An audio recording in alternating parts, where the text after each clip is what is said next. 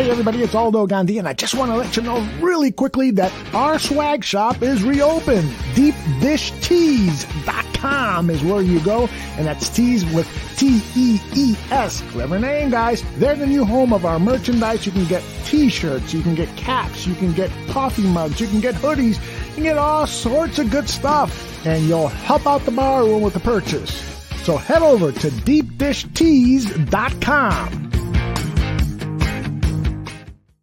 Some may find the following disturbing. Discretion is advised. Every summer in Chicago, the sunshine spotlights the city's spectacular skyline. Its luxurious lakeshore, marvelous monuments, and the over 200 neighborhoods in the city. And it also brings to light two of the greatest sports franchises in the world. On the north side, it's the Cubs. On the south side, it's the White Sox. This is Crosstown Crosstalk.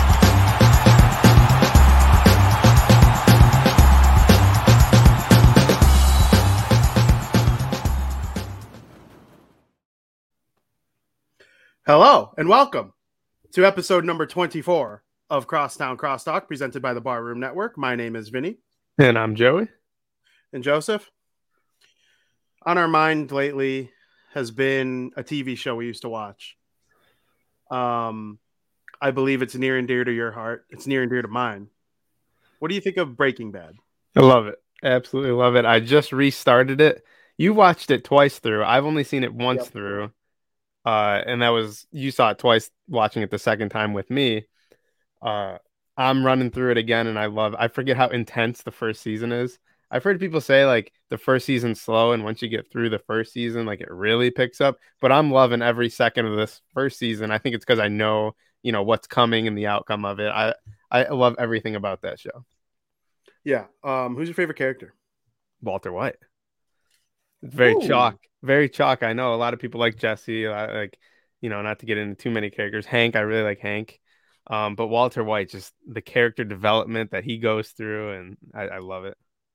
Walter White is probably mine too. He kind of reminds me of, for those Star Wars nerds out there, he's kind of like what a real life version of Anakin could be, where he starts off just a nice man, nice kid, whatever you want to call him, and he goes through some experiences in life and things turn him evil. Yeah. Life life's challenges turns him into an evil man. He becomes Heisenberg. Anakin becomes Darth. Like I always saw like He's parallels. he's not even that evil. I wouldn't even say he's that evil. Walter White's not evil. Yeah, he's he's just he's got good intentions at the. No, at- Joe, he admits it at the end. And and the when he's in the kitchen with Skyler all those years later, and he says, I liked it. well, I yeah, it, it. would- it I was became good at fun, but he had good intentions. No, he there were good intentions at first, and when he had enough, he could have stopped. He didn't. Many people died because of him. His, his family was torn apart Yeah. because of him. Hank died because of him. Well, and I feel no spoilers, bad- I feel no bad. spoilers. There's no spoilers. The show's ten years old. It's spoiled. It doesn't no matter. People haven't seen that shit. I'd be pissed if I was play- if like if this is my first time running through it. I got like, I got. You should have turned it off right away then, knowing we were about to talk about it. All right, well, no spoiler free. Breaking Bad's an excellent show. Go ahead and start it. there, I mean, there. It's oh, so old. The final season. We're going on ten years from the final season. I mean, there, there's that's that's like being mad about spoiling Star Wars. Like, get out of here with that There are probably people who haven't gotten around to watching Star Wars and would by choice. every- Then they were never going to. They were never going. That's to. not true. So so people who just get into like the MCU right now, you you would be just okay with spoiling some of that shit.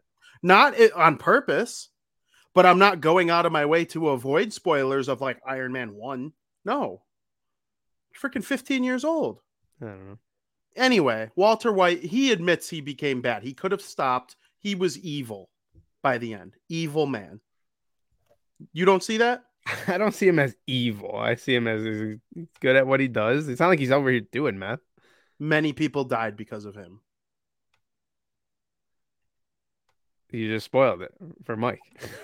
He doesn't even remember what I said. oh, that's comedy. Eh, He would love it.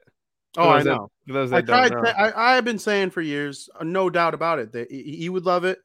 Part of me even thinks, like in a weird way, like our mom would like it. Oh, I think they would. They watch those shows, those Chicago shows, and some the of that Chicago gets- Meds. Yeah, some of that shit gets intense. So like, I feel like they wha- what's not to like about you know some uh, high school chemistry teacher teaming up with a former student who's a druggie to make meth because he's fucking good at it.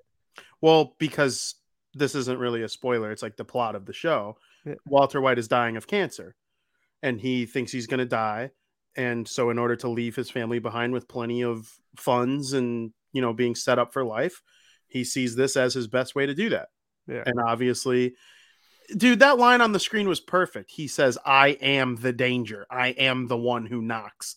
Get out of here with this non evil crap. Look at that. That is an evil man. Okay, he's evil for he's not like hurting innocent people though. He's evil like he'll kill a fucking another evil guy. he felt remorse when the kid got popped. Remember the kid on the bike? Yeah, he was like, yeah, that fucked him up. Yeah, no doubt. I Like, mean, he's, he's not an evil guy but by the by the end, he's he's pretty bad. I don't know. The, the show is called Breaking Bad. Like he broke bad, Well, yeah, cooking meth is bad. It doesn't make necessarily make you evil. and like, If I were to start cooking up meth right now, like that doesn't make me an evil guy. eh, eh. what about Jesse? Thoughts on Jesse, Jesse? Jesse's fucked up. Jesse's fucked up. Jesse's funny though. Yeah. This is my own private domicile, bitch. That's not everyone's favorite line. So shout out to Breaking Bad and poor Skyler. Is a. Everyone hates everyone Yeah. hates Skyler, and she's the victim of the. Yeah, but rewatch season one, even before she became the victim. She's a fucking. She's annoying. She's a headache. Is what watch is. your mouth. Watch watch your mouth. She's Watch a headache. say. A headache. okay. you know what they don't do in Breaking Bad? Talk really about give a- baseball. They don't really give a shit about baseball. They don't talk. I mean, it's in Albuquerque, New Mexico. Albuquerque, New Mexico. So, what's the closest geographical team to Albuquerque, New Mexico? Would it be the Arizona Diamondbacks? You're the geography guy. I don't I'm even- pretty sure it would be the Arizona Diamondbacks. Yeah, I have no. there's no idea. there's no team in Vegas. There's obviously oh the Rockies maybe the Colorado Rockies. It's either the Colorado Rockies or the Arizona Diamondbacks, unless unless there's a case to be made for the San Diego Padres, but I don't see it. No, definitely either the Arizona Diamondbacks or the Colorado Rockies. I would have to look up the exact mileage, but you know it's very far away from Albuquerque, New Mexico, The Boston Red Sox. Chicago, Illinois. Boston's even further. since our last show, it did come out. I don't know if we talked about it on our last show. I think it came out after that the White Sox are expected to trade Craig Kimbrel. What are your thoughts on that?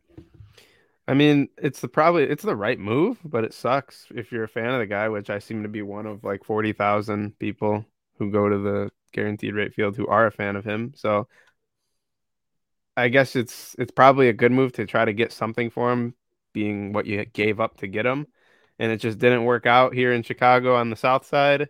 So hopefully he succeeds on a different team. Yeah, um, I'm not certain he was used properly. No, yeah, I, think he is the type of guy who goes to a team and he's he's a, a one run, two run game. He comes in in the ninth and wins a ball game. That's the type of guy Craig Kimbrel is, and that's not what he was used for on the White Sox. And I, I think that made a huge difference in the way he looked. You would be stunned at how many people don't understand that though about closers. So many people commenting on the articles, tweeting at me. You go on the mound and you pitch. You he couldn't do it. No, it's That- different. not how baseball works. I'm sorry to tell you. There's a different mindset when you come in the in the bottom of the ninth, or the, if you're on the road, or the top of the ninth. You guys are up. You're like, okay, well, three outs, we're going home. We win this ball game. It's it's a different mindset if you come in in the seventh inning or the eighth inning, and especially for a guy like Craig, like he might not be used to going six innings. So if he goes in that eighth, like he's coming out of the ball game, but the game's not over. It's just a different mindset, and that's just how it is with closers. Yeah, and people who tweet that at me, I just know they never played baseball. Like you're just so spot on. Every every inning is a different challenge, and if that were the case, there wouldn't be closers. There wouldn't be long relief guys. There wouldn't be starters. Everyone would just go randomly, and when you're on the mound, pitch. the best pitchers would go first every time. That's just how it would go. Liam would start every game like that, you know, because he's the best pitcher on the team probably in terms of his talent at what he at what he does. Liam Hendriks is probably the best pitcher on the White Sox, either him or Kopech. Like and Giolito probably right there behind them. Like, I'm sorry. You, that's just not how baseball works. And Tony La Russa almost exclusively used him in the eighth inning. Yeah, which I mean, can you really blame him? Because Liam was better. I Weird just think, hearing that come from you. Yeah, we, Liam, argued, we argued about that when he was still on the Cubs. Who was better? Yeah, Liam. Liam was the better for the Chicago White Sox. Liam was undoubtedly a better closer. If they would have beat the Astros and made it to the CS, let's say that the White Sox make it to the World Series in that this like big game, they're they're still going with Liam. Craig would have probably he was at the point in the playoffs he was coming in to just get one out. That's that's all that really was needed from Craig because he was not good in those, you know, long relief situations. Yeah. So stop trying to tell me people on Twitter that it doesn't matter when, because that's just not true. You don't just go on the mound and pitch. You need to be put in situations where you are designed for. If that was the case, the best starter would be closing more in the playoffs. I know we see it like a decent amount, like where like the starters come in the bullpen, but like if that was the case, that would just be happening all the time throughout the playoffs. No, there also probably wouldn't be a rotation. There would and there there would be no bullpen. It would just be whoever's ready, best available right now would go at any yeah. time. Yeah. Like that's just not how baseball works. Um, do you have any initial thoughts on where Craig Kimbrel could end up? I would like, what makes the most sense. I would love to see him back in Boston. I don't think that's going to happen. Just because, for what reason? They're just they have too many relievers, and I just don't see that being the case. I think they could use a, a ninth inning closer like Craig Kimbrel, like they used to have.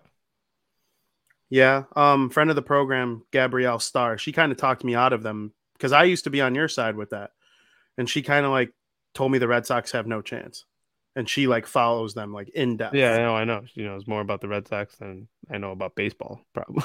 and I like to think I know a lot about the Red Sox. I yeah. listen every episode of Section Ten. I watch every game basically.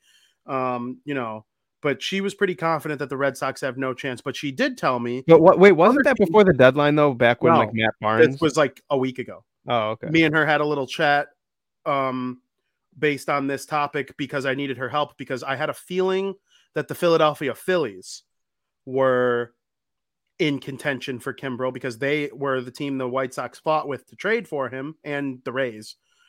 But I believe that the Philly or I believed the Phillies had a chance and she covers the Phillies in addition to the Red Sox. Those are the two teams she covers. And she was like, Yeah, absolutely. Dave and Dave Dombrowski, the GM of the Phillies, has traded for Craig Kimbrel once before. Yeah.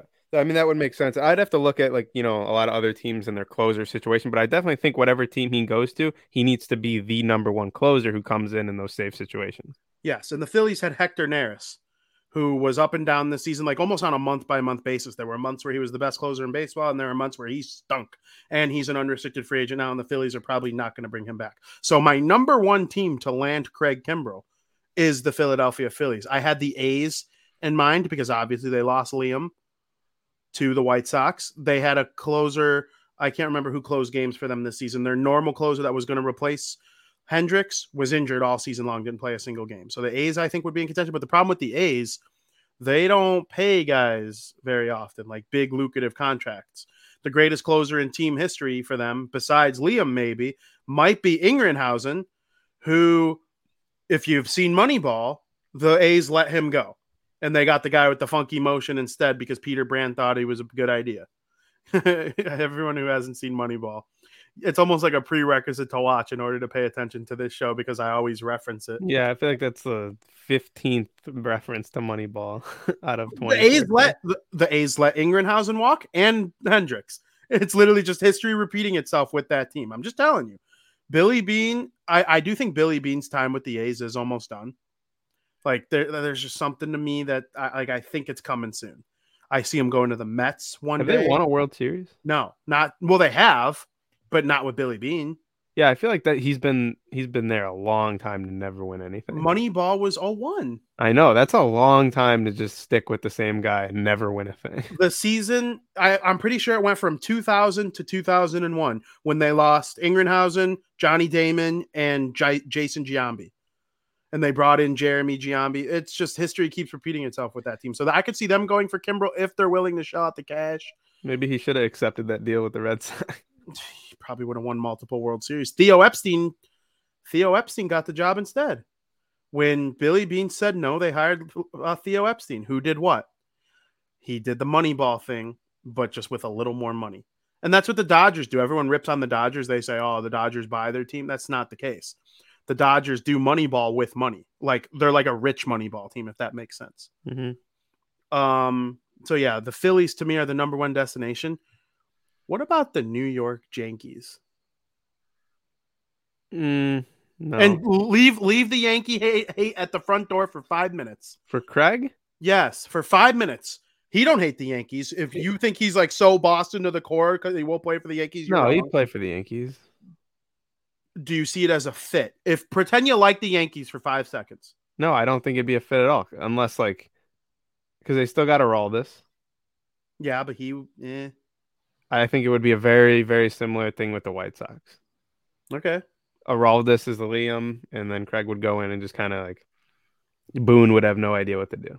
Well, Boone already has no idea what to do. Exactly, three year extension. But the the shout out Aaron Boone. I didn't even have that written down. I was gonna kind of like get to a bunch of off-season stuff after the World Series. We could talk about Aaron. Boone. I was shocked when I saw it, so I just had to mention it. Yeah, like, no, well, we could mention those things, but we'll go in depth on Aaron Boone in a couple shows once the World Series is over. Don't you worry, Yankee fans. We we got you guys. We got you guys. The Tampa Bay Rays almost traded Glasnow to the Cubs for Kimbrel. And on a personal level, if Glasnow were traded to the Cubs, that would be the worst thing to ever happen to me. Um, that's probably my second favorite pitcher in all of baseball. That's not on the White Sox behind Chris Sale. Um, but you know, thank God they didn't trade him there. Um, I think the injury had a bit to do with it. But I, the point I'm trying to make is, before Glasnow clou- clouded my brain, um, are you playing with your flow to like imitate Glasnow? no, You and Glasnow have similar flow. I won't lie. It's nothing It's alike. looking nice. It's, It's nothing. nothing- It's, nothing looking alike. nice. it's nothing alike. He got a prob- wishes he he wishes he had my flow. I don't think Tyler Glasnow's that good of a looking dude. I'm sorry. You're out of your mind. Um, but the point I was trying to make before he clouded my brain was that the Rays were interested in Kimbrel, and they're not. They're kind of like the A's too, where they don't like spend all this money all the time. But he'd be a great fit there. I mean, wouldn't he? Mhm. Yeah, I think he can go in and be a solid save guy for for that team. Uh, speaking if if Glasnow were to go to the Cubs though, you'd probably hate it. I think that'd be sick. Like I, I see it. I think it would work. Seeing Oh, of Tyler, course it would work. He'd be their ace. yeah, I mean, this guy's got Cy Young shit. yeah.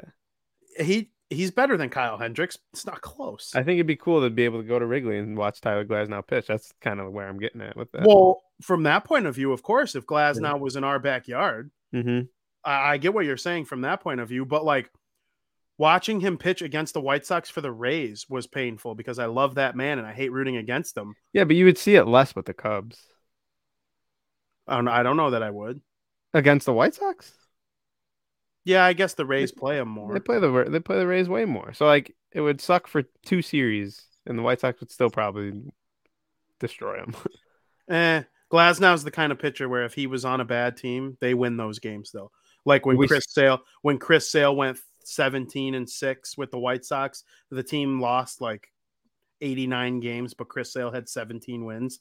Those types of pitchers win. well, yeah, he he had a messed up shoulder. What started his whole injury versus the White Sox? We were at the game. it was his he- elbow. He, and he might, he had Tommy. He yeah, had and like, he's, it was he had like half Tommy. yeah, and he still was dicing him. Yeah, the White Sox, that was the only game they lost that series. yeah, Was the game Glasnow started. So the White Sox are right there with the Rays. I don't care what anyone says. But you know, Glasnow's sick. they could use And Glasnow. They have four of them. We're Glasnow, into this? Glasnow. You know, I'm just saying you're not going to tell me Glasnow isn't better than every pitcher on the White Sox. I think he's right there with Giolito. I do. And Lynn and Rodon both had better years than all three of them. So, Um, but I I kind of understand what you're saying. The White Sox have four pitchers that are all ace that all have ace ERAs. But you can make an argument for all four of them to be the game one starter. Yeah. You want a guy who no matter what is the number like if they were to sign over the offseason Max Scherzer. Mhm. That guy's the number one guy. There's no argument. You're an idiot and you don't know baseball if you are argue otherwise. You must have slept on what I said the past six days because that's all I was trying to say last week. No, okay, I get that. And we got into like somewhat of a heated argument over it. All I'm trying to say is for me, I believe Lucas Giolito is that guy. I do. Right, maybe he could. Maybe he could be. I don't know, but I don't think he's that guy right now. Okay, but you agree all I mean all, And you're not going to tell and me that- Rodon had under 3 ERAs. Yeah, that's fine. They had a great years. They they were all Cy Young level years. Yeah, yeah. so how can you not call those guys game 1 starters is all I was trying to say. I you know, I know, every Sox fan knows, I should say every baseball fan knows that if Tyler Glasnow were to come to the Chicago White Sox, he would be their number one ace best pitcher on the team. Yes. That okay. Thank you. The only way I could see that not happening is if Giolito like dominates even more or Michael Kopech. Yeah, if, unless one of those guys, you know, get promoted to the starters that we hope they I think. Michael Kopech is Tyler Glasnow Jr. They pitch the exact same style. They both throw hun- a hundred and then mix in dirty, dirty sliders. So they're kind of the same in a lot of ways, but uh, uh, Glasnow's got, I think, a better, a little better movement. yeah, eh, on the junk, Mm-hmm. on the fastball, Kopech has better movement. Kopech has Yeah. movement on his fastball that about five guys in the entire league have. Yeah. And like the Scherzers, the Kershaw back in the day, Chris Sale. Chris Sale was awesome yesterday. We'll get to that, except for one inning. Um, also, the White Sox are not expected to pick up Cesar Hernandez's option for 2022. That report came out. We'll see how true that ends up being. Now, for people who don't know, you might remember the White Sox, they didn't do that with Carlos Rodon, and then they ended up bringing him back anyway. Just because you don't pick up a guy's option doesn't mean you can't sign him for cheaper the following season. So, thoughts on Cesar Hernandez? Uh, it it started off good when he first came over, and then it was just kind of downhill. I would say a lot of inconsistency, especially toward the end of the season. Like, you know, we saw he didn't even get the start in the in some of the playoff games, where it's rightfully so. I think Leury was, you know, he was the hotter bat, so you wanted him in the lineup, and Gavin Sheets worked his way in, Andrew Vaughn. Um, yeah, I would, I wouldn't be surprised. I think that that second base spot is still kind of a, a hole to fill for this World Series team that you're trying to put together. Yes, and you're leading me down a path that I really didn't write it down, but it did come out that the Reds are not. Try not to laugh. The Reds or Nick Castellanos is not expected to opt into his contract for next season, making him a free agent.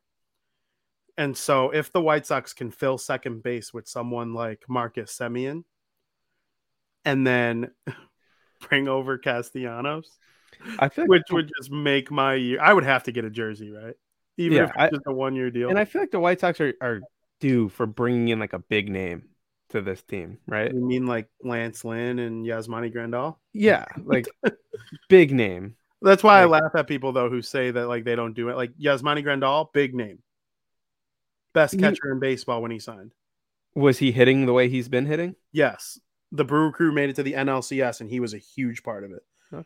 And the Dodgers too made it to the World Series with him.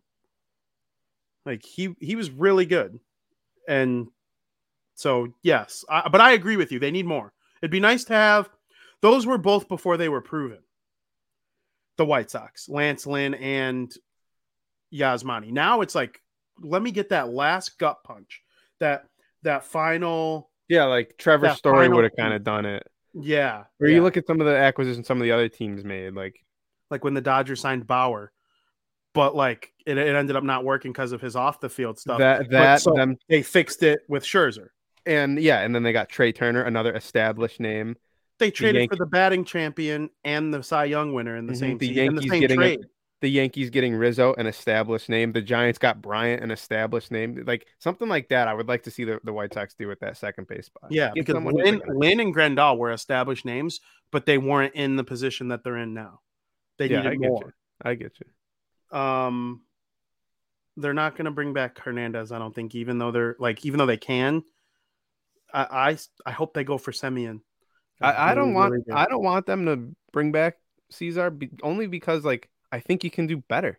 Yeah, I think you can absolutely do better. it's not like they're like near this uh, luxury tax either. They're not. Everyone's on cheap deals except Grandal. Mm-hmm.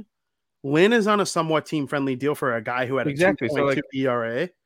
Yeah. So and you can't count on, you know, everything that went down this year. You can't count on that every year. Injuries are going to happen, and you can't count on guys getting called up and and going, you know, three home runs in a weekend series or like you just can't count on Brian Goodwin hitting walk off home runs. Gavin Sheets coming out of nowhere. Absolutely. Even though I do think Sheets will play for them all of next season. I yes, but you get what I'm saying. Like a guy, like there's going to be names next season that we didn't see at all this season who come up. You know, injuries happen. You get called up. You play a weekend series or something. You can't count on those guys to just go off the way that some of the guys did this season.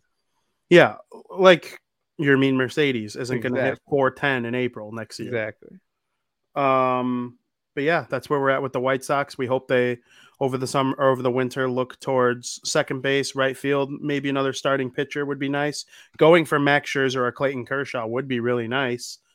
Um, I'd ra- yeah. Who would you rather out of those two? oh, Scherzer. Yeah. Kershaw is, in my opinion, Kershaw is like a top three pitcher ever. But right now in He's definitely on the 2021, down. Yeah, he's on the downward slope, and I think it's kind of a steep, steep downward slope. Yeah, because. Scherzer, they're like the same age, but Scherzer hasn't fallen. I, I don't you- look at age; I look at performance.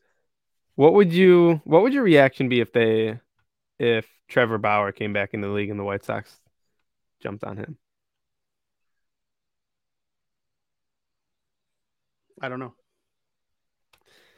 I'm a man of many words. I like to talk. I enjoy when people listen to me. I got nothing for you there. Um, Tony La Russa is back for sure. Yes, Tony La Russa will be back in 2022. I know there were question marks about that. I think It is believed that his initial deal was three years. So we'll see what happens there as Javier Baez gives him the thumbs down. is Javi staying in New York? No, I don't. I mean, maybe.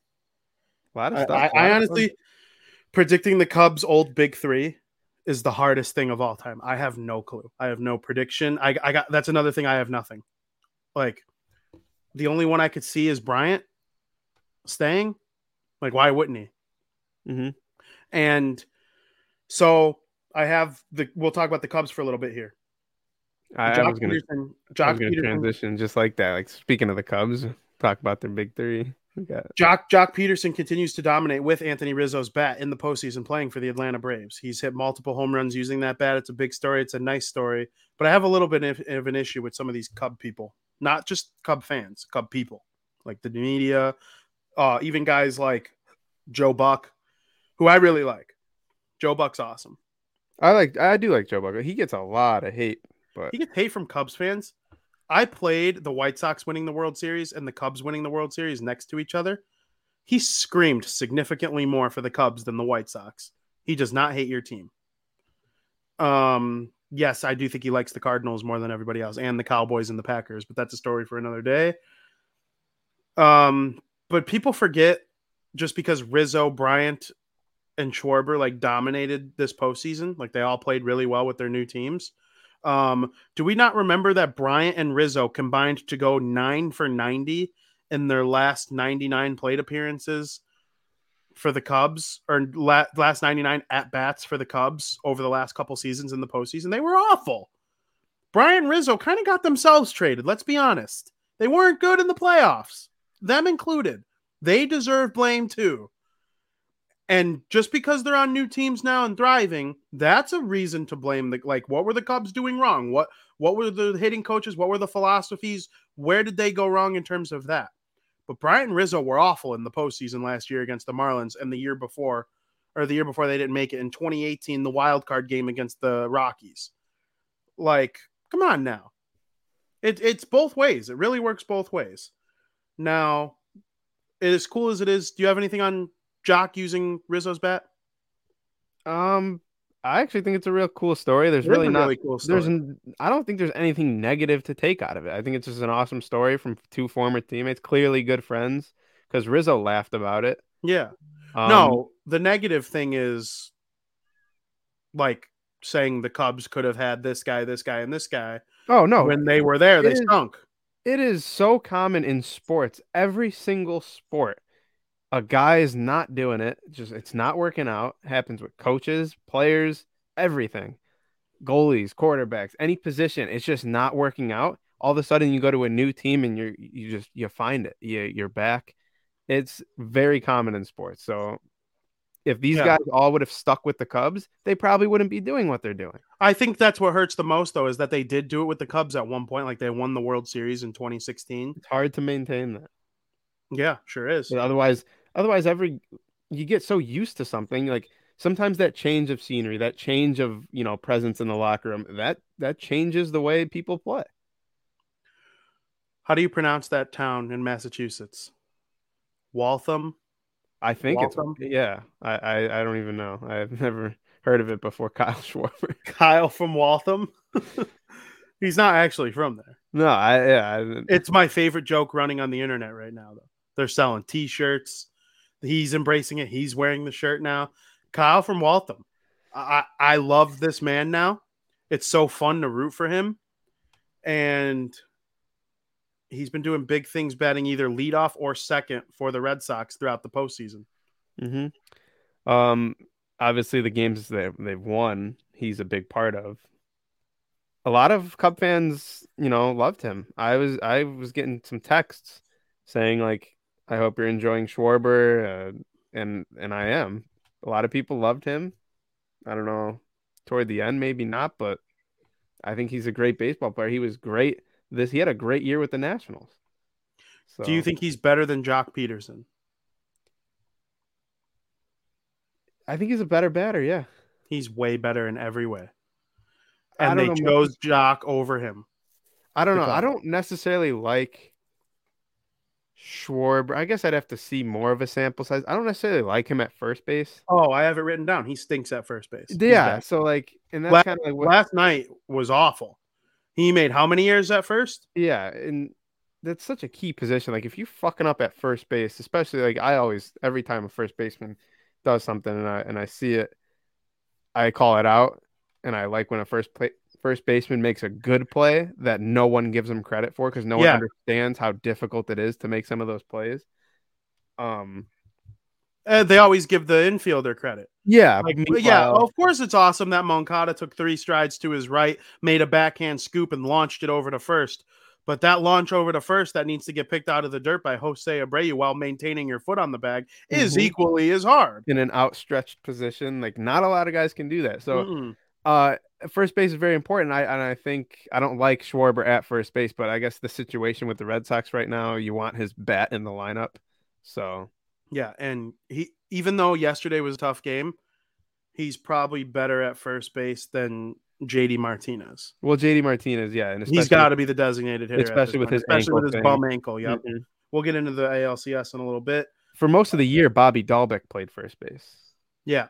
So Um, got anything left on the Cubs? There's not much to talk about with the Cubs or the White Sox right now. We'll get into them plenty with their offseason shenanigans, but you know, I kind of want to dive into the playoffs if you're ready. Uh yeah, it just it is going to be a long off season. You know, I just drove past the United Center yesterday and made me think like I'm sure we'll be spending a lot of time there, Hawks and Bulls games, but I'm going to miss going to guaranteed rate in Wrigley. I'm gonna miss it too. I've already been like itching. Yeah. Like, I go to at least one a week, so it's it's over. We'll be back in March, but you know, this show will be carrying on. We ain't going nowhere. In fact, some exciting things are coming out of this show really soon. I think. Can't really share any details yet, but you know, we're getting there. Um, in the National League Championship Series, the Atlanta Braves are up three to one over the Los Angeles Dodgers. They are officially in the same exact spot that they were in last year before choking it away in game seven. What are your thoughts? Just in time, Skyler. You're late, but you're here. better late than never. We're about to talk about your Dodgers.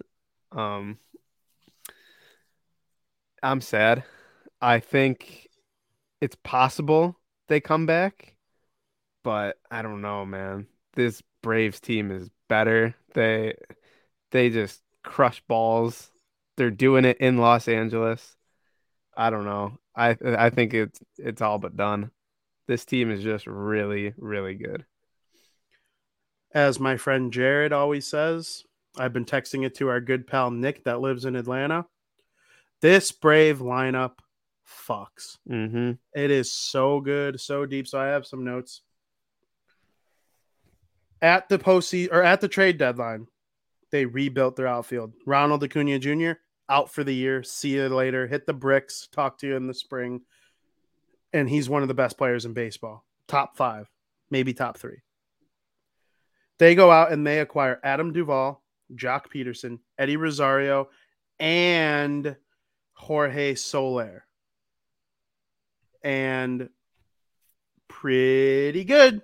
All of our teams could have traded for him. The White Sox could have traded for him. They could have had one of those guys play in right field instead of, you know, whoever. One of them could have been their DH instead of whoever. One of them could have platooned with Jimenez in the outfield late in the game. Does doesn't matter. There are plenty of ways. One of them, you probably could even made one of them play second if you wanted to, or just having that option to come in and pinch hit. Yeah, and like we we've been seeing them pinch hit. Like Will Smith just pinch hit for Joc Pederson yesterday. Yes, and every time Will Smith faces Will Smith, I've taken the song oh, from Bel Air and put it on my Snapchat story, and I I just make myself giggle. If my Snapchat friends find it annoying, I could care less. It makes me laugh, and that's all I care about. Um, but yeah, those four guys, the Braves, re- the Braves did handle the trade deadline right, and that's why they are where they are. I have a problem. I am Uh-oh. an Atlanta Braves supporter. They are my team in the National League right now. Um, it kind of flips. Uh, you know, our pals in Atlanta, our friends, dear friends, kind of have made me a de facto Atlanta Braves fan. I got this hat in Atlanta, and they're kind of my National League team right now. And I can't promise they will be forever, but as of right now, they are. When the White Sox aren't playing them, go Braves. I'm worried. What are you worried about in the series? I'm worried about the city of Atlanta. Whenever a team in that town has something nice, they let it go away. The Atlanta Hawks should have won the NBA championship last year, and they didn't. They let the Phoenix Suns beat them and then eventually lose to the Milwaukee Bucks. The freaking Atlanta Falcons had a 28 to 3 lead going into the fourth quarter against our guy Tom Brady. That game solidified him as the GOAT for me. I always thought I, I thought he was the GOAT for many years, but like you became a non-football knowing dummy when you argued it from that point on. And they blew that lead. Last year, NLCS, three to one series lead for the Braves. Dodgers won three straight. I'm worried. I'm not I'm not sitting comfortably with the Braves having a three games to one lead over this Dodgers team, who's probably going to run out Urias. Um, what's Urias his, started yesterday. Urias, oh yeah, Urias did start yesterday. Yeah. Are they going to go Scherzer then?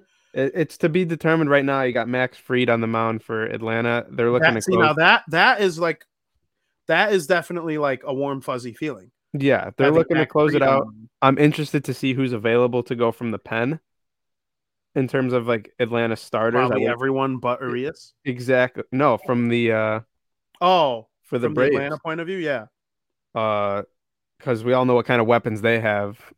I don't know. I, th- I think it's a different situation than last year. I hope you're right. I, I hope you're nervous for a reason because I want the Dodgers to come back so bad. Um, going into this thing, if you would have asked me which two teams from each side I want to see in the World Series the least, the answer would have been the Astros and the Braves. Nothing against the Braves. I'm not a huge Astros fan, but nothing against the Braves. It's just I simply liked every other National League team better. I understand. I, am with the, with the Dodgers being the Giants the and the Braves. I don't hate the Dodgers. I liked Bauer before he became a scumbag off the field. I was a big Bauer guy because I like telling people to go F themselves when they don't like what I do. And that's all Bauer's about. So I kind of related to him until he became a weirdo or until we knew he was a weirdo. So I was all in on the Dodgers before that. But since then, it's like, eh, go Giants and eh, go Braves. I personally don't understand the hate in this city specifically towards the Dodgers. They people played just, the Cubs in the NLCS. People just hate LA. People just hate they LA. Played the Cubs. In I've gotten a lot of Sox straight fans. seasons. I've gotten a lot of Sox fans and not rooting for the Dodgers. Okay, are the Dodgers hate the LA. National League Yankees? They don't hate LA. People, I think people National National League Yankees trade for all these great players, trade for Mookie Betts, even though people don't realize that you need the prospect capital in order to make these trades, and that's because the Dodgers are an elite development program but people don't know that. They don't think of that. They think they're just spending all this money on Scherzer, Turner, and Mookie Betts. Like, yeah, having money helps, but the Red Sox wouldn't have just given Mookie Betts away. The Nationals yeah. wouldn't have just given a batting title champion and a Cy, Young winner away. Max Scherzer didn't lose a start with the Dodgers until the game against the Giants. So I don't know. If the yeah, Astros played the Braves in the World Series, who would you root for? Oh, the Braves, hundred percent. Oh, okay. That's Normally, I root for the American League, but I'm not rooting for the Astros. No, I wouldn't root for. I would root for every National League team over. So would just I. just because I like them all. I like them nah, all. There's one I wouldn't, but we won't go there. Yeah, you you would root for the Astros over the Cubs. Maybe. I, that would be like, imagine that predicament. Like if the especially if the Astros had just gotten in order to get to the World Series, they just beat the White Sox, then they just beat the Red Sox, and now they're playing the Cubs. I don't know. I think I'd root for the Cubs. well, it's like the Yankees. Who are they rooting for in this series? The Red. They're Sox all rooting for the Astros. At least the bums that I see on Twitter. Exactly. That's kind of my where I'm at. Like they, you ignore the cheating scandal when they're playing your rival. Yeah, but Yankees, I don't don't even argue with me that Yankees Red Sox rivalry isn't bigger than Sox Cubs. It is. Of course it is. It's the biggest yeah, rivalry so in sports. So that's a little different. So that's a little There's different. no store, there's no gas or there's no drugstore in Wrigleyville called White Sox Suck. Yeah, so that's a there's little no drugstore. There's no drugstore in Bridgeport that's called Cubs Suck. No, it's not that. Like there's stores in and uh, I think there's a store on Yawkey Way called Yankees Suck. Like yeah. so that's a little different. That's that's a bad example. I I know, but it, it's my example. It's the life I live. I don't know. I hope I hope the Braves make it to the World Series, and if it's not the Red Sox, if the Red Sox play the Braves, that's a predicament. Because as you see, I'm repping both in light of this show's theme today. Um, I'm just very happy to see that a team was able to rebuild their um, outfield without a guy like Acuna who is just so so so. Imagine good. if they had him on top of all this. Yes, I can. I can imagine a lot, and I think like they probably would have had a higher seed. They probably would have won more games in the regular season. They got off to a very bad start, and I showed you my text messages. You said I told you my text messages that proved that I was saying the Braves are going to come back because they were even though they were in third place and four games under 500 they were the only team in the NL East at that point with a positive run differential. And I believed that they were just a um a product of bad luck. And so they were. And the rest of the season it proved to be true and they won the division and now they're a win away from the World Series. Yeah, I know, and, and to talk, you kind of feel bad for Acuna. Like we all we talked about last week how hard it is to win the World Series, and he doesn't get to be a part of this run that they're on. So if they do go on to win the World Series, it kind of sucks like he was not a part of it. Yeah, no doubt about it. I feel for him. Um, what's wrong with the Dodgers though? Like as good as the Braves are, like they they they can't hit. It seems like, and it's been like this all the whole playoffs. They either put up ten runs or close to it, or nothing. Kind of like they the need... Red Sox. Yeah, and the Braves are like or the Dodgers are kind of like the Astros, though. That's kind of why I'm like nervous because the Astros broke out of it and they haven't turned back. If the Dodgers break out of it, I don't think they're going to turn back. That's why I'm still I will I will not be content on the Braves until they close out this series. Yeah, but I would like to see when the last time the Braves lost three straight. Probably pre Acuna injury. It's Maybe. probably No, yeah. I mean, everyone gets swept every now and then. yeah, but I don't know. Losing three straight when you're the when you're as good as the Braves have been, I get that the Dodgers are great. Uh, beating a team like the Braves three straight games is that's a steep challenge. I think I think the Red Sox can do it. I think they can win two in Houston. Okay. Well, what's your prediction for the rest of the NLCS? I think the Braves are just going to get it done in five. Really? Yeah. I think the Dodgers are going to win three straight and go to the World Series. Wow. Opposite end of the spectrum over here from V and VP J. And I hope I'm wrong. Part of me is just saying it to like, Be different. no, to like speak it, speak my bad take into existence so people could roast me for it later. But deep down inside, I'll be happy because the Braves made it to the World Series. But I'm not confident. I just think they're going to throw everything that they have tonight to win this game. And if they don't, They don't want rude. they don't want to give LA that chance. They don't want to instill hope in the in the Dodgers because yes, that's a very talented lineup as well. I I don't know. I just they're going to do whatever they can to win today. Yeah, I, I hope you're right, and I hope I, I'm. I really want to know who's starting for the Dodgers. That's Um, it, I have no idea. It might be like one of those bullpen games where they start Felger or whatever his name is, and he goes for like an inning or two. mm-hmm. But yeah, I guess we'll see. Um, the ALCS. I know we went into the series with mixed feelings. I was worried because obviously we're rooting for the Red Sox. The Red Sox are probably the second favorite team on this podcast, and the third most talked about team behind the Cubs and the White Sox. real quick. Is Justin Turner out? I'm pretty sure he's done. Is it like done done? Yeah, I, I, it's saying that there's an early indication that he has a grade two hamstring strain. Yeah, I mean that's not good Yeah, for the Dodgers. Um, yeah, Ho- hopefully he's okay. I'm not, regardless of what team I'm cheering on. I don't want anyone to be hurt, and I know you're a big Turner guy, Mister Gritty himself. Um, are we worried about the three-two Astros series lead over the Boston Red Sox? if there's one team I know can make this comeback, it's the Boston Red Sox.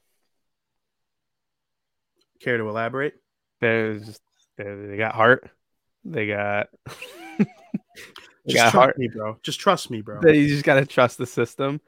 Um, Kike is one of the hottest hitters in probably the entire postseason. Would you agree? Except for the last two days. Well, yeah, no one has. That's the problem. But how many games in a row do they just go invisible in the bats? Seems like usually after a couple, they they can kind of answer back and put up a big spot, and they can hit this Astros team. They can do it in Houston. We saw it in Game Two. So, I'm not exactly out on the Red Sox. That whole Game Five, or, or Game Four in Boston, like they could have won that game. That was that was a bad call. I don't know if we have a Horrible. I don't know if we have a clip of it. Eovaldi tagged that corner. I was so pissed. I would say he more than tagged it. I think he had the whole plate. He, he he had the whole plate in terms of left and right, and the height was there. You saw the overhead view. It, it's over home plate. He tagged it. It was and it was tied two to two at that point. Yep, the inning would have been over. Inning Instead, would have been over. Astros Got what six? They ended up I've- going it. That fucked Carlos Rodon too. I think they ended up go ending that inning losing seven to two. Yes, So Yeah. horrible. It- and that umpire had the worst game in Major League history in terms of percent missed calls. his like report card was terrible. Yeah, he had like one of the worst report Yeah. cards in the history of postseason baseball. what a joke. Robot umps. Um, absolute joke. Yeah, horrible. Absolutely horrible. And you know that like Chaim Bloom got a call from Major League Baseball the next morning. Yeah, Mr. Chaim, we're sorry about so and so's bad call. We know it affected the game. You know, they do shit like that. I'm pretty sure they do it in football too. Um, but Houston's offense did wake up the last two games. That lineup that lineup fucks too. Well, yeah. I mean, I mean, it just saw- does not stop coming at you. What you think? saw- You think you get through it because Correa bats sixth. You think once you're past him, you're set. Like, oh, I got past the six hitter. Like normally that's where teams start to drop. Nope. This Kyle Tucker, I don't know who the hell he thinks he is, but Yeah, he's the- freaking awesome. uh, Kyle Tucker batting late in the lineup along with Yuli Gurriel. Gurriel's really good. I'm pretty sure he Mhm. won the batting title too. Yeah, it. I mean, we knew what kind of lineup they had going into the series. We saw it Oh, yeah. firsthand. Michael Brantley's batting second. White Sox could have went for him. That's Yeah. annoying. One thing I will comment: Xander Bogaerts and Rafael Devers have been awesome. Mhm. Absolutely insane. And both of them, I think, entered the playoffs not even at 100%. No, not at all. And the they Red Sox are really not playing 100% healthy, which not no one, no one, no team is. I get that. It's the playoffs. We just played 162 grueling games, but the Red Sox are. I think you can kind of see it when their bats go invisible a little more than than a lot of other teams. It seems like Kike and Schwarber are the only like healthy guys who aren't showing any signs of. But I mean, JD's obviously hitting the ball well. His ankles doesn't seem to be affecting him too much. Well, I was going to bring him up next. Jumbo Dong, JD Martinez, Julio. He's a good hitter. Yeah. He just dude can flat out mash baseballs. Yeah, I agree, but the inconsistency from the team in the past two games is just It cost him. it's deflating. What are your thoughts on one Christopher Allen sale?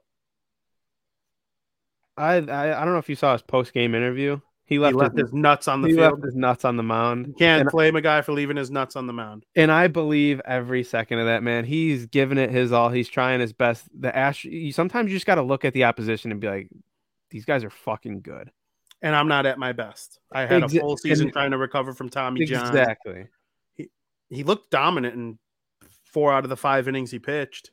Yeah, I mean, maybe the rest of the way for Chris Sale coming out of the bullpen, because I've I've loved what I've I've seen from Eovaldi to start games, E Erod to start games. Yep. I've One thing I don't understand why doesn't Houck start? They always use him like the Sox use Michael Kopech, but longer. Like he's always like that second starter in a game. He never Mhm. like fully starts a game, and I just can't pinpoint why. And obviously, Alex Cora knows his team better than I do, even though I know Alex Cora's team pretty well. I, like every time Houck comes in, it's like like when they were down five nothing after Sale gave up the grand slam to I want to say who on the Rays was it that hit a grand slam off? I don't remember. Um, and Houck came in, shoved. The Red Sox came back and won. Why not give Houck a start? Because I don't know. My guess is because let's say things go south for him, now you don't have your Houck to put in. Yeah. Okay, that's fair. We need Nate. yeah, like what are you saying? Nathan Eovaldi. I know. What do you mean we need him? We need him to step up big because he's probably going to start game six, right? Yeah, he is. It's it's him versus Garcia. Yeah. So Well- I mean, I, I like that matchup. Well, of course you like that matchup, but that doesn't always mean much. Like Nate should have been out of that one game. He made that pitch, but he only made the he only threw the one inning, so they're obviously going to start him a couple days Mhm. later. They need him to be like playoff Nate. and I think he, I think he's been that every game he started. No, for the most part. yeah. I, so I, did they lose game one with him on the mound? Or no, game one against the Rays. Right? Or No, it am I- wasn't- no, Chris Sale. That was Chris, Chris, Sale Sale. started that game because Yeah, he and then Houck- that was the game Houck came in and Mhm. yeah. Well, you hear you hear some beeping. Shut up. I don't know. I, I heard it through your mic and my mic as well. That's funny. My window's open too, so I'll yell at the. Hey, we're trying to talk baseball in here. Yeah, go yell at him. Get out of here. Um, we're trying to tell him about Nasty Nate. Nasty Nate, he needs to go out there and shove. And so, what's your prediction? Let's just get to the nitty gritty here. We're we're running out of nice things to say about Nasty Nate. We talked about Devers and Bogaerts and Jumbo Dong and the Astros offense. I want your initial thoughts on what you think is going to happen, and then I want to talk a little bit about the Astros lineup. In the past two games, the Red Sox are losing 18 to 3. The Red Sox bounce back. I'm expecting eight runs on the board tomorrow. They're pushing game seven. Game seven, the guys need to show up. Chris Sale is going to come in out of the bullpen probably. I would assume if it goes to seven, Eduardo Rodriguez gets the start, who in his last start, or from when I saw him last, he was awesome. I'm not necessarily as worried about it being in Houston because they can put up runs. They put up what 12 in game 2 Mm-hmm. They can do that. The bats need to be there. They need their guys. They need their top guys. Kike needs to keep it up. Obviously, I'm not going to fault him when the whole team is has just been unable to hit. He's been on fire. He needs to keep that up in the games that the Red Sox are actually scoring runs. Uh, they need their big guys. Can't you? And you also can't rely. Another thing, you look at the games they won. You can't rely on just grand slams. I would like to see more base hit RBIs, guys on base, singles, doubles, singles. You can't rely on getting up to two grand slams from Jumbo Dong and Rafi Devers in the first two innings. You just can't rely on getting an 8 8 0 lead in the first two innings of a game to win a baseball game in the playoffs. I want to see more RBI base hits. The Astros are really good at winning close games because and that's that's mostly the types of games you play in sports, let alone baseball. Oh, they're they're never out of a game. Even in that eight nothing game. What was the final of that one? Well, they started to come back. It was eight three. Then I think exactly eight three. Like right. they, they crept back. Yeah. And credit um, to the Red Sox for not quitting. I think Kike had a solo shot later in that game. Yes, absolutely. It, it got over ten. I think. Um,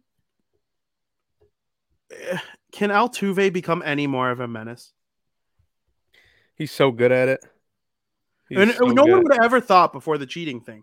He was like the cute little guy that you kind of rooted for. Everyone like respected him. He's like a little guy. Yeah, even though crushed he, baseballs, he's he's like our height. Well, you're a little guy. Say, uh, you're not much taller than Altuve. I'm taller. I'm taller. Barely, barely. I'm taller than Altuve. Barely. He could hit a baseball farther, but maybe. I don't know. I bet you I'm a better first baseman than Altuve. Well, he he's made some errors this series too. I, I really didn't expect to see that. Dude was a vacuum against the White Sox, of course. Every play that was borderline he made, and now against the Red Sox, every play that's borderline he misses. Mm-hmm. But that's how baseball works. And like you said, I, he's so good at being the villain, and he'll hit a home run when the boo. The louder the booze, the more power he has. He's like he gets charged up like a phone battery. I know, and I said after game three, yeah, game three, the first game at, at guaranteed rate, I said that he didn't handle the booze well because he was terrible in that game. He went like oh for he went 0 for 4. He had one walk, I think, and he had like four strike, three strikeouts. He sucked in that game, and every time he came up to bat, the boos were there, and cheater chance, and it looked like it rattled him. He threw his helmet after one strikeout, and then of course the next game, he didn't let it get to him, and he was awesome. Yep, I couldn't agree more. And then when you go from Altuve to Brantley to Bregman, and then you start running Gurriel, Correa, Tucker, like it's just a lineup that one after another after another. There's no breaks whatsoever for a pitcher, and they deserve credit. I think they're going to win tonight or tomorrow and go to the World Series. No, I think the Red Sox are winning the next two in Houston, going to the World Series. All right, so we disagree we have, on both. We have exact opposite picks but we each want me to be, or I want me to be wrong on both. Yeah. Well, no, yeah. You want me to be right on one, wrong on another. But if I'm no, but at the end of the day, think about it like this: if I'm right on my one, then it doesn't. The Red Sox. Yeah, then it doesn't change anything. Like if the uh, if the Dodgers and Red Sox both win, I'm literally just rooting for the Dodgers to lose. At the end of the day. Yeah. So I'd rather if the Red Sox make it to the World Series, I'd kind of rather them beat a team that I'm not rooting for. Absolutely. Who do you think? That's one way to look. Who do you it. think the Astros are rooting for in the NL?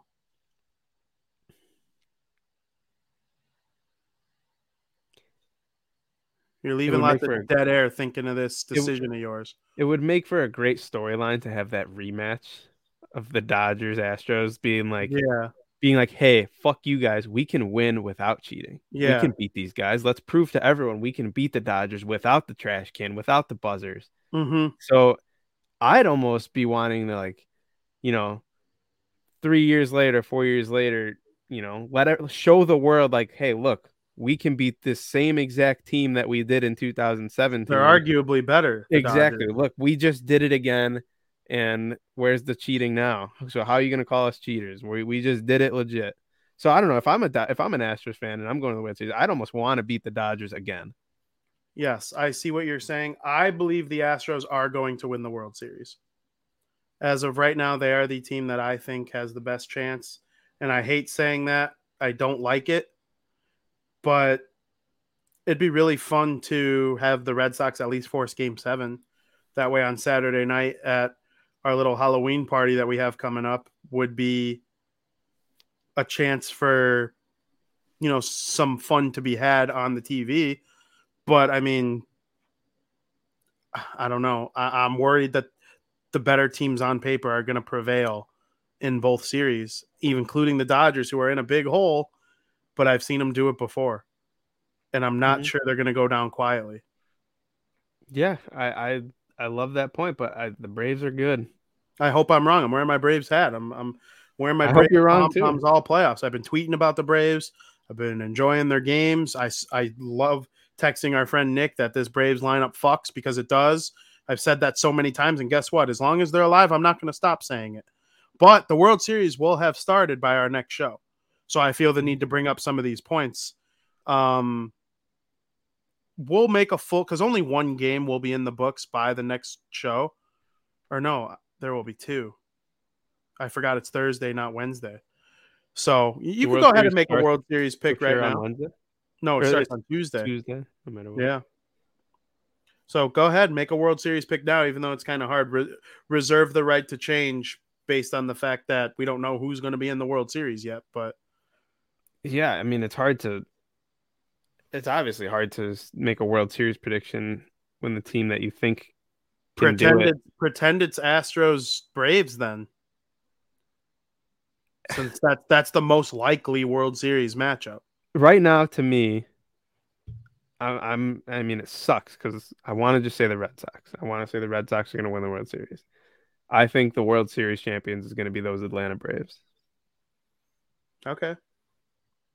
I like the pick. I think it's going to be the Astros. They're angry. They're good. I think it'll maybe give. Do you think it'll make people give the White Sox a little more credit? The only team they struggled with this season was the Astros, and that just happened to be the team they matched up with in the first round. it I know there's no tran- uh, transition of power, transitive power. What what's the term I'm looking for in sports? Like, oh, Notre Dame beat Clemson, Clemson beat Alabama, so therefore Notre Dame's better than Alabama. No, that's not how it works. But I mean, i don't know it, you could look at it both ways uh, the white sox could have beat those the astros and we could just be talking about something completely different our, our moods can be completely different right now we'd probably be getting ready to pack for Atlanta. that fucking game two so sad. if the if the White Sox just win that game too, and then back at home, it would just be different. If they would have won game three like they did, game four would have been different, having a two one series lead. They it all came down to that game too that they should have won. What about the rain? The rain fucked them too. Jose Urquidy sucked against the Red Sox. Mhm. And If that's they what the White Sox were about to face until the rain forced Lance McCullers Jr. back into things. Yeah, who clearly they just struggled against. So that And definitely out for the World Series now, they're saying. that definitely played a huge role in it because also I the next day the energy just wasn't the same even from the start. Yeah, it was pretty loud at first, but it, It was, definitely but it was, it, uh, it didn't stay throughout like it did in game. Yeah, and it was a three. gloomy day. Yeah. Little shit like that affects it. I don't know. I agree. So I, I hope I'm Also- wrong. also the Sox in day- seven. go the Sox day later, seven. I think the day later was able to kill the momentum from game three a little bit. Yes, absolutely. We had to wait a whole day. Like like we were so amped up, ready to go on that. We were halfway there when we found Yeah. out. So like, and we we still had the adrenaline from the night before. We literally went, got home Sunday night, went to bed, woke up, started headed to the guaranteed rate, and boom, canceled. Yep. What a momentum killer. You are correct. You don't think you don't think you don't think the White Sox woke up that day pumped ready to play this game after what they just went through last night? And Yeah. now okay, now they had to go about their whole day completely different. They probably They had to come down from that high. exactly exactly. I get what you're saying. Huge huge difference in the series. It sucks. This is the depressing episode of Crosstown Crosstalk. So hopefully everyone's tuning into the World Series. Before we wrap things up, I know we're a little earlier than usual just because we're in the middle of the AL and NLCS and the World Series is coming up. We don't know what the matchup is going to be. I'm excited to talk about the World Series next week though. Even Mhm. though we'll be a couple games in, it'll be fun to break that down. I've enjoyed breaking down both CSs so far. Um it's a big football weekend in this house. Yeah, I was just gonna look what I don't even know what the Thursday night football game is. I know on Sunday, our Chicago Bears take on our guy, Tom Brady. What are your initial thoughts as the Bears opened at 12 point underdogs and now they're 13 and a half? That's like Alabama playing some shitty school type of line. Um, yeah, I don't think the Bears stand a stand a chance. Not a not a chance at all. I think 13 and a half is that what you said? That's a lot for an NFL think the game. Bucks are going to cover. Mm, the Bucks have not been great at covering this year. They haven't played the Bears, who can't score at home. They didn't even cover against. So what are they going to score the on only the team now? they covered against was Miami. Who's way better than the Bears? Yeah, but they also put up like 45 points. I think they're not- going to. Oh, they're I not going to put up 45 points. especially if Robert Quinn stays on the COVID nineteen list. They are not putting up 50 45 burger, points. 50 burger coming. They're from the not putting 45 points on the Bears. 50 burger coming from the Bucks. Hmm, the Bucks will win. They'll win like they might cover actually. 20, I'm thinking like 28 to 13. I got Is that covering? I got 51 51 They're not putting to up 51 17. 51 to 17. Bucks. Especially if I don't even know for sure if Antonio Brown is playing. if the Bears secondary is so fucking bad. The only player who's worth a damn is Jaylon Johnson, and he wasn't even that good last week against the Packers. Tom Brady, if he can, and their offensive line is pretty good, but the Buccaneers, if Tom Brady can throw it over those guys and just pick apart the secondary, he's going to make Eddie Jackson look like a fool. I don't know if Gronk is going to be back, but Antonio Brown, Evans, If Godwin, Antonio Brown plays, he's dealing with an ankle thing. He wasn't Antonio. Brown could tie one hand behind his back and still beat that Bears secondary. Exactly, but if you're playing the Bears, like I would not be surprised one bit if Antonio Brown does not play. Maybe he doesn't. Tom's going to pick apart the secondary. I'm so well, nervous. Mike Evans, Mike Even Evans, though like I'm kind of, I always root for Tom. I'm not rooting against him by any means. You know, I am very low on the Bears. I I think there's no chance that Tom at least 30. I'm being Mike serious with my prediction of them dropping a 50 bomb, but I don't know. yeah. Well, um, Mike Evans is doing, and he didn't do much last week. And usually when that happens, they'll be looking at him this week. So, Bears fans, watch out for uh for him. There's another thing that has been on my mind lately. Do you remember the Tonight- last time Tom's Buccaneers played the Bears? Yeah, he's like, He didn't know what town it was. Yeah, he got embarrassed on national television. Yeah. If you don't think that he has been thinking of that moment where he was embarrassed on I don't think he television- gives a shit about Oh, that. you're so wrong. You're so wrong. How am I wrong? He And how, wants and how, revenge so bad. how do you know? You've I don't. I, I, just I've seen Tom's tendencies throughout his career. I don't think he gives a single. He probably laughed about it, and it was I water. under the can't believe you think that. This He- man has been obsessed with studying film and all of that for his entire life. And if you don't think he's just putting a little extra into the team that made him look foolish, there are two teams I think he really wants to beat this season in the regular season. It's the Bears and the Saints. The two teams that he kind of got the better of him last year. and the Bears didn't even play that well. Their defense held Tom to, you know, I think it was 17. I think they won 20 to 17 against the Buccaneers last year, and it was like a miracle. Ah, Tom is angry. Angry Tom is not one to be trifled. I don't. with. I don't think that has anything to do. I think. I honestly think he forgot about it a week later. He Mm-mm. laughed about it and Did forgot. you see his interview on Sirius XM? Already making fun of the Bears, saying Rodgers. He heard Rodgers has some real estate or something. Or what did he Oh. say? I wrote an article about it. the, uh, yeah, I also don't think there's much stock in that. I just think I think Tom is such a chill guy that like he, he makes these jokes. It's on the surface that he's a chill guy. Dude's a psycho about winning. Okay, about winning, I don't think he's even thinking about last year's game where he didn't know what down it was. I couldn't disagree with you more. I'd love to hear the opinions from people on that, but also, I'll call him. I'll call Tom. I got his number. I'll call Tom. You I'll want? call I'll call Gisele. Gisele. He's pissed about the Bears. I'd game rather speak to year, Tom. I'd rather talk to both. Um, I'd rather spend one hour with Tom than a whole day with Gisele. Okay. You're so brave.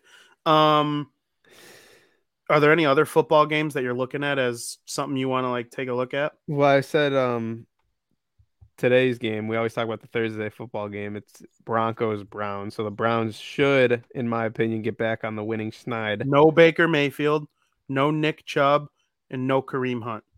I think they could still beat the Broncos. I hope. Um, I thought it. I thought it was funny. Uh, my Chargers. I'm a big fan of Justin Herbert, as you know. I've been riding the Chargers a lot. They kind of fucked me last week. Um, they're on a bye this week, and I have Herbert in fantasy.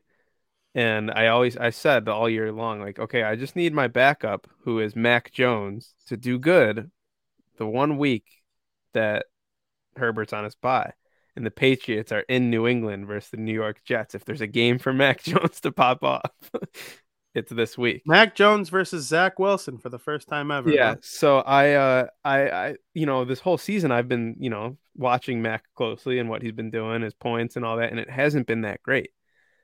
Uh, so I was actually thinking about, you know, getting a different quarterback for for Herbert's bye week, but I'm I'm sticking with Jones. He's been on my team. I'm gonna I'm gonna ride Mac Jones for my backup week and see how it works.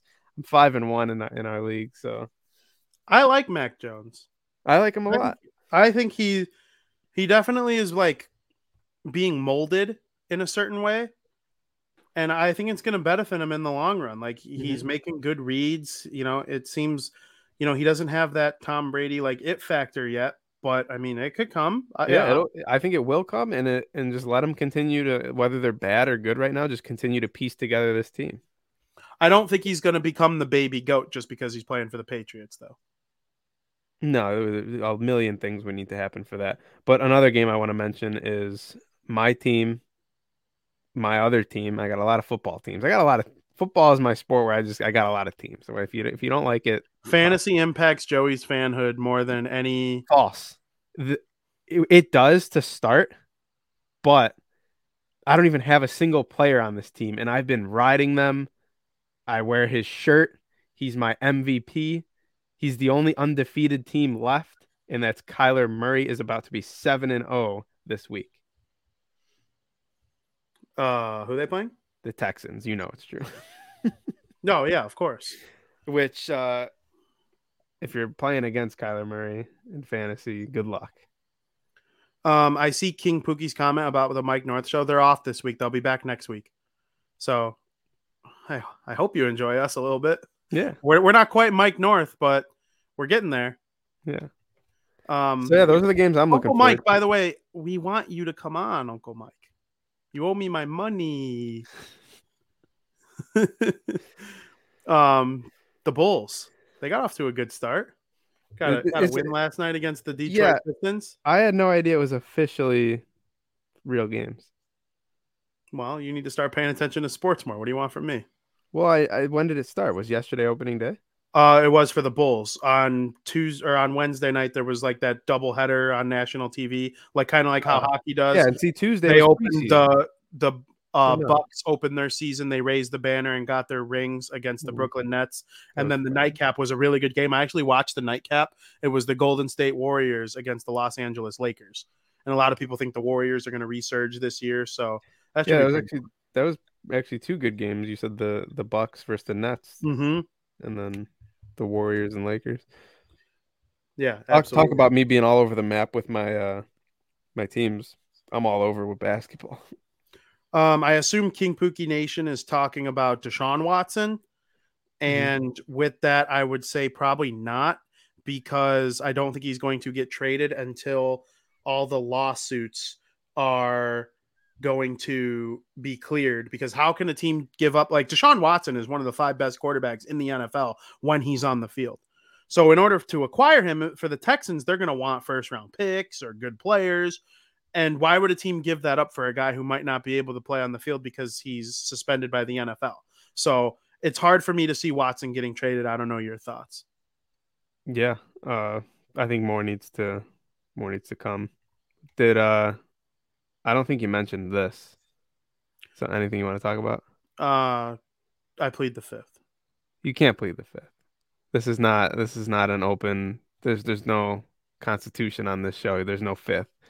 Actually, I'm gonna make up a list of my ten amendments. What are the first ten amendments called? Isn't there a name for them? The? Bill of Rights. Bill, I'm making a bill of Joes, a, a Joe of rights. I'm gonna say. Yeah. So yes, Aldo beat me in fantasy football. I'm not having a good fantasy football year all around in any of my leagues except one. And shout out to my good friend Joe Mandel. I keep coming in first for the guillotine league every single week. Like I have the most points every single week. I haven't even come close to being chopped.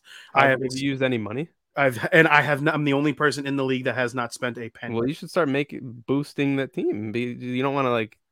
I want to boost people with the right guys. Like if I keep coming in the top three or four scorers every week, why not wait until like a true need gets chopped? Yeah, I probably could have went for a tight end this week. Like Gronk got cut, and so did uh there was another good tight end who got cut. I can't remember off the top of my tight head. end is so was. hard. Huh? Tight end is so hard to fill. Well, I my starter was Logan Thomas from the Washington football team, and he's on injured reserve right now. So my backup was Zach Ertz. And in the guillotine league, you should Mhm. draft a backup because you know shit happens and you could be out any week. Zach Ertz was my backup. Well, he had a good week. He had nine points in that Thursday night football game with the Philadelphia Eagles. What happens the next day? He gets traded to the Arizona Cardinals. And it's confirmed that he's going to be Kyler Murray's number one tight end. So I'm like, what are we doing here? I'm not going to pay money for any of these tight ends that are about to come off. Let me see what Zach Ertz can do this week. So if any of my guys have like a bad week and I get chopped, it is what it is. But I'm playing it this way. I've been playing it this way all season long by not spending any money, even though I've had like near the top of the league in points. I'll spend money like if another elite running back. I have Josh Jacobs. Oh my god, he had a hat trick. Was, was it Monday Night Football that the Raiders played or Sunday Night Football? They, they he had a three touchdown game. Um, that's And So nothing. I'm riding the wave so far. That's nothing compared to my running back. Best in the league, best in the world. Can't believe I got him with like the fifth pick. Uh, and that's Derrick Henry. This dude is unreal. That's who I meant. That's who I meant to say. what the hat? I'm not kidding. When I when I said Josh Jacobs, I I have Josh Jacobs as well, but I meant to say Derrick Henry. I don't know why I said I I know why I said it. I have them both. I Oh, that's yeah, my running Derrick Henry is my guy. He's coming Derrick Henry was Monday Night Football against Mhm. the Buffalo the Bills. Yeah, He had a hat trick. That's who I was talking about. I don't know. I don't know it's how I his third confused, hat but- trick of the season. Yeah, He had so one in that's week also two. part of the reason I've been near the top in scoring each week. Yeah, I didn't know you had him. I have him, and I'm in. I'm in first place in my league. I only do one fantasy football. They call me lame or what, but You're I lame. fo- I focus a lot on this one league to where I don't want it to if I do another league, I don't want to, you know, deprive the focus from this league. But um it's just the way I work. I don't know. I'm stupid. Yeah, uh Derrick Henry is legit. I actually had a bet typed in him having over two touchdowns or two, at least two touchdowns, so technically over one and a half. Uh and I and I didn't have the balls to submit it. And I was a little butthurt about that. it's kind of annoying because if you look at all of the you know MVP front runners across the sport right now, they're all quarterbacks. Mm-hmm. But it makes no sense to me why someone like Derrick Henry wouldn't be considered in the MVP conversation. So yeah, I'm looking right now. I, I have Josh Jacobs and Derrick Henry as my tandem, and that's really good. Yeah, especially like they just beat the Bills, who are really good. They're about to play the Chiefs, who we know what the Chiefs can can do. I guess uh, I expect Derrick Henry to have another amazing game against the Chiefs. And if the Titans are five and two, and you look at Derrick Henry's games, let's say he scores three touchdowns against the Chiefs, which is very possible. Yeah, he's easily could be an MVP. He's definitely the, mo- he's the most valuable player to the the Titans. No Um, doubt and yeah, about it. Ryan Tannehill's a good quarterback, but And yeah, I already mentioned uh, AB is dealing with an ankle thing. He wasn't at practice. Uh, and Gronk, we all know about Gronk. he so corrected I, I actually would- but meant to say might not. yeah, I know. Yeah, that's why I mentioned. I, I wouldn't be surprised one bit if neither of them play, especially playing the Bears. Uh, Tampa Bay's got enough weapons. Yeah, I hear what you're saying. I was in a three way tie for the highest score in the Guillotine League, so that's definitely really cool. Um, we were just passed along a little note.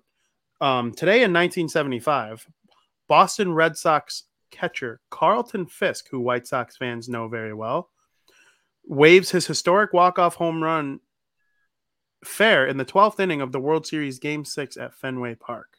My body Um, English for Carlton Fisk. Huh? Watch it. How many steps does he take? One. He waits to see it. Get over. Get over. He knew it. There it is. I tell you, one of the more dramatic home runs in World Series history. Yeah, that's one of the more famous clips in the history of baseball in Fenway Park. And you you walk around Guaranteed Rate Field to this day, and you see Carlton Fisk jerseys all over the place. His numbers retired at the place. Um, you know, do you know anything about Carlton Fisk? I, I don't. It's obviously like way before my time. I just know about, you know, him being one of the great players to play for our teams uh, in the prime of their career. Yeah, whenever Yasmani Grandal did something awesome this year, they showed like the list of catchers in White Sox history to do something similar, and it's like AJ Pierzynski and Carlton Fisk. And, And yeah, like you, James McCann was an All Star a couple years ago. It's like first White Sox All Star since AJ Pierzynski and Carlton Fisk. Like it's a very short, narrow list for White Sox in terms of catchers. They haven't been as strong at the position other than Pierzynski and Fisk historically. We're hoping Grandal kind of inserts himself into that conversation. But I mean, he was a free agent. Like he wasn't, you know, like those guys. But I don't know. Uh, it's a pretty cool moment on this day all those years ago. yeah, and like you said, he um, you go to a game today, you still see people wearing like Carlton Fisk jerseys, All the time. like number uh, number 72. 72 on the Yeah. wall over by like with the the baseballs, and that jersey is as popular as anyone's. So. Absolutely. This was a good show covering both playoff series. A little couple nuggets on the Cubs and the White Sox. Um, we'll get way more into Chicago baseball analysis throughout the winter. I mean, we have a whole winter to kill and lots to talk about. So we're definitely going to pace ourselves in, you know, that manner. But we got uh, our dad commenting about Carlton Fisk was an awesome ball player back in my day.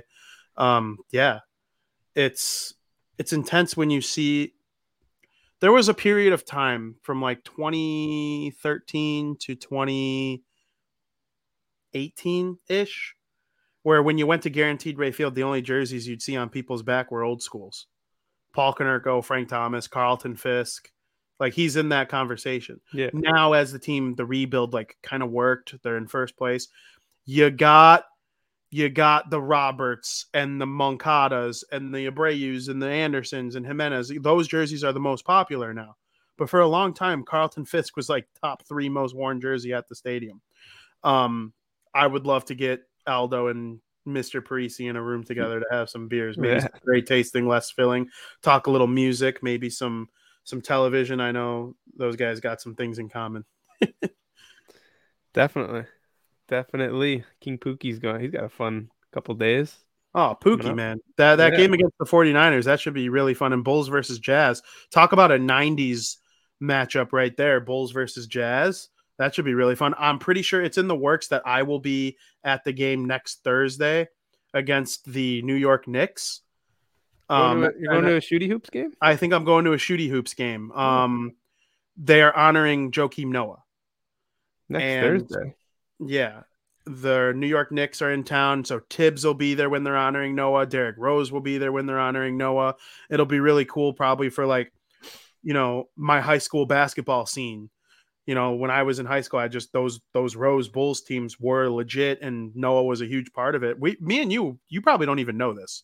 We were at like a historic game in Yeah, Joakim. Noah's he, had a, he had a triple double. first career triple double against the Atlanta Hawks. I didn't know like I didn't know what a triple double was. That was like my first basketball game ever. Yeah, I mean this was like 2012. I remember our tickets. There were we a have some cool tickets. we have some cool ticket stubs. There, there's because we went to a couple games that season. we have some ticket stubs from that season that just say home game two, home game three, because the NBA was in a lockout. So you didn't know who the opponent was. You just knew there would be a game. Yeah. That's one thing I miss about um having like, you know, the phones with the tickets now. Yeah. Like getting those tickets, those old Blackhawks tickets that we have that have like a player on some of them. yep. Some of them have like a shiny patch. to, like, yeah, or like uh, the Wrigley Field old tickets. Like seeing having a collection of those tickets is something like I really I always cared to keep those. A lot, a lot of people don't care. Like they'll just toss them after the game. I have a whole envelope. I'm looking at it right now. Exactly. And uh, like for us, like us being like sports nerds like that, uh that stuff was cool to collect and now it's just gone. It's just not something we can collect anymore because you go to the game, you got your QR code, you scan it, and then you're in. Absolutely. We got some people in the chat talking about their male pattern baldness. That's another thing Aldo and Mr. Parisi have in common is losing their hair. Yeah. And me and Joey show no signs of that yet, but I know for as many jokes as I've cracked over the years, I know it'll hit me eventually. But Oh yeah. yeah, I'm going bald. you actually are. Yeah. Um So yeah, keep the hat on. Can't tell when you're uh, when you got a hat on. Yep. Plenty of things to be excited about going forward. Make sure you tune in next week on Wednesday, where Vinny, Joey, and Frankie will be breaking down all the things in the NHL with Bar Down Blackhawk Talk. Um, got some things in the mix for that. Some exciting times coming ahead. Um, make sure you're watching the NLCS and ALCS. They're getting down to the wire here. Um, make sure you're following at Joey Parisi on Twitter and at Vinny Parisi on Twitter because we are tweeting throughout the games. Joey's tweeting in all caps whenever the Dodgers do something good, which hasn't been a lot lately. I haven't been able to tweet in all caps for a while because my teams just suck. The Bruins got absolutely shit pumped yesterday by the Flyers. yeah, the what Red the Sox- hell was that? Yeah. I don't even want to talk about it. I had a parlay on the three Boston teams and they all lost. So screw you. Yeah, imagine taking taking the opposite. I always think about that when I do a big uh a big parlay.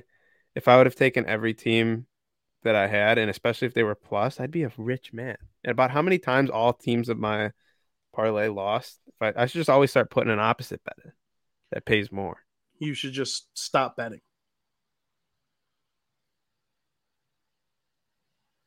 You just want the fucking Earth to stop spinning too? Like what? The, what does that even mean?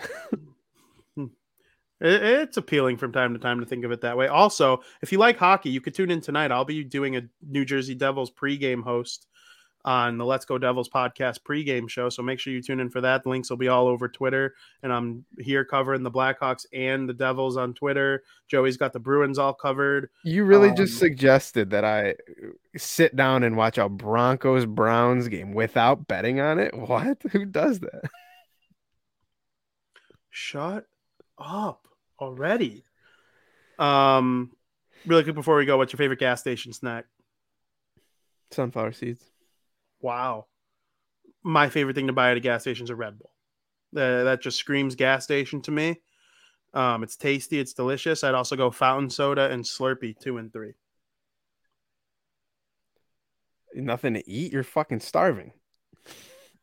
I'd rather those things. If if you're eliminating all drinks, then sour gummy worms Oh come into God. consideration. Taquitos are never, probably number one. never road trip with this guy. Taquitos are probably number one though.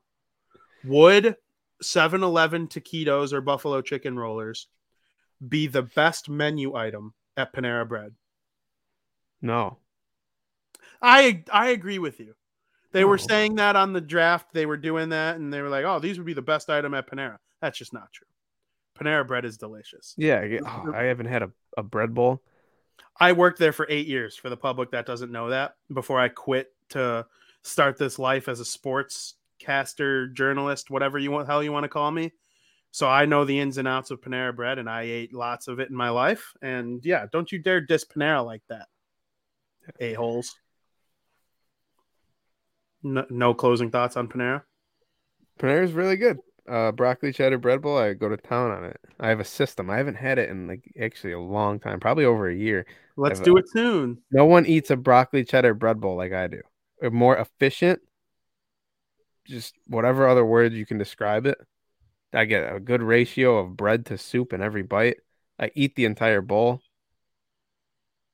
Yeah. I don't even need a spoon. I don't even need a spoon because I use the bread that they give you, a bit- little baguette and the lid of the bowl. I don't I don't use a spoon and I get it all. And it's the best.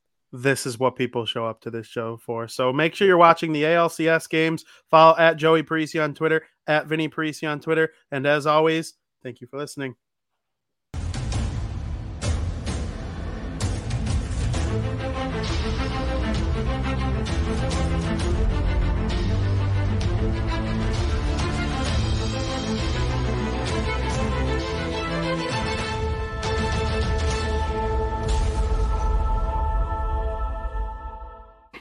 I am not in danger, Skyler. I am the danger. A guy opens his door and gets shot, and you think that of me? No. I am the one who knocks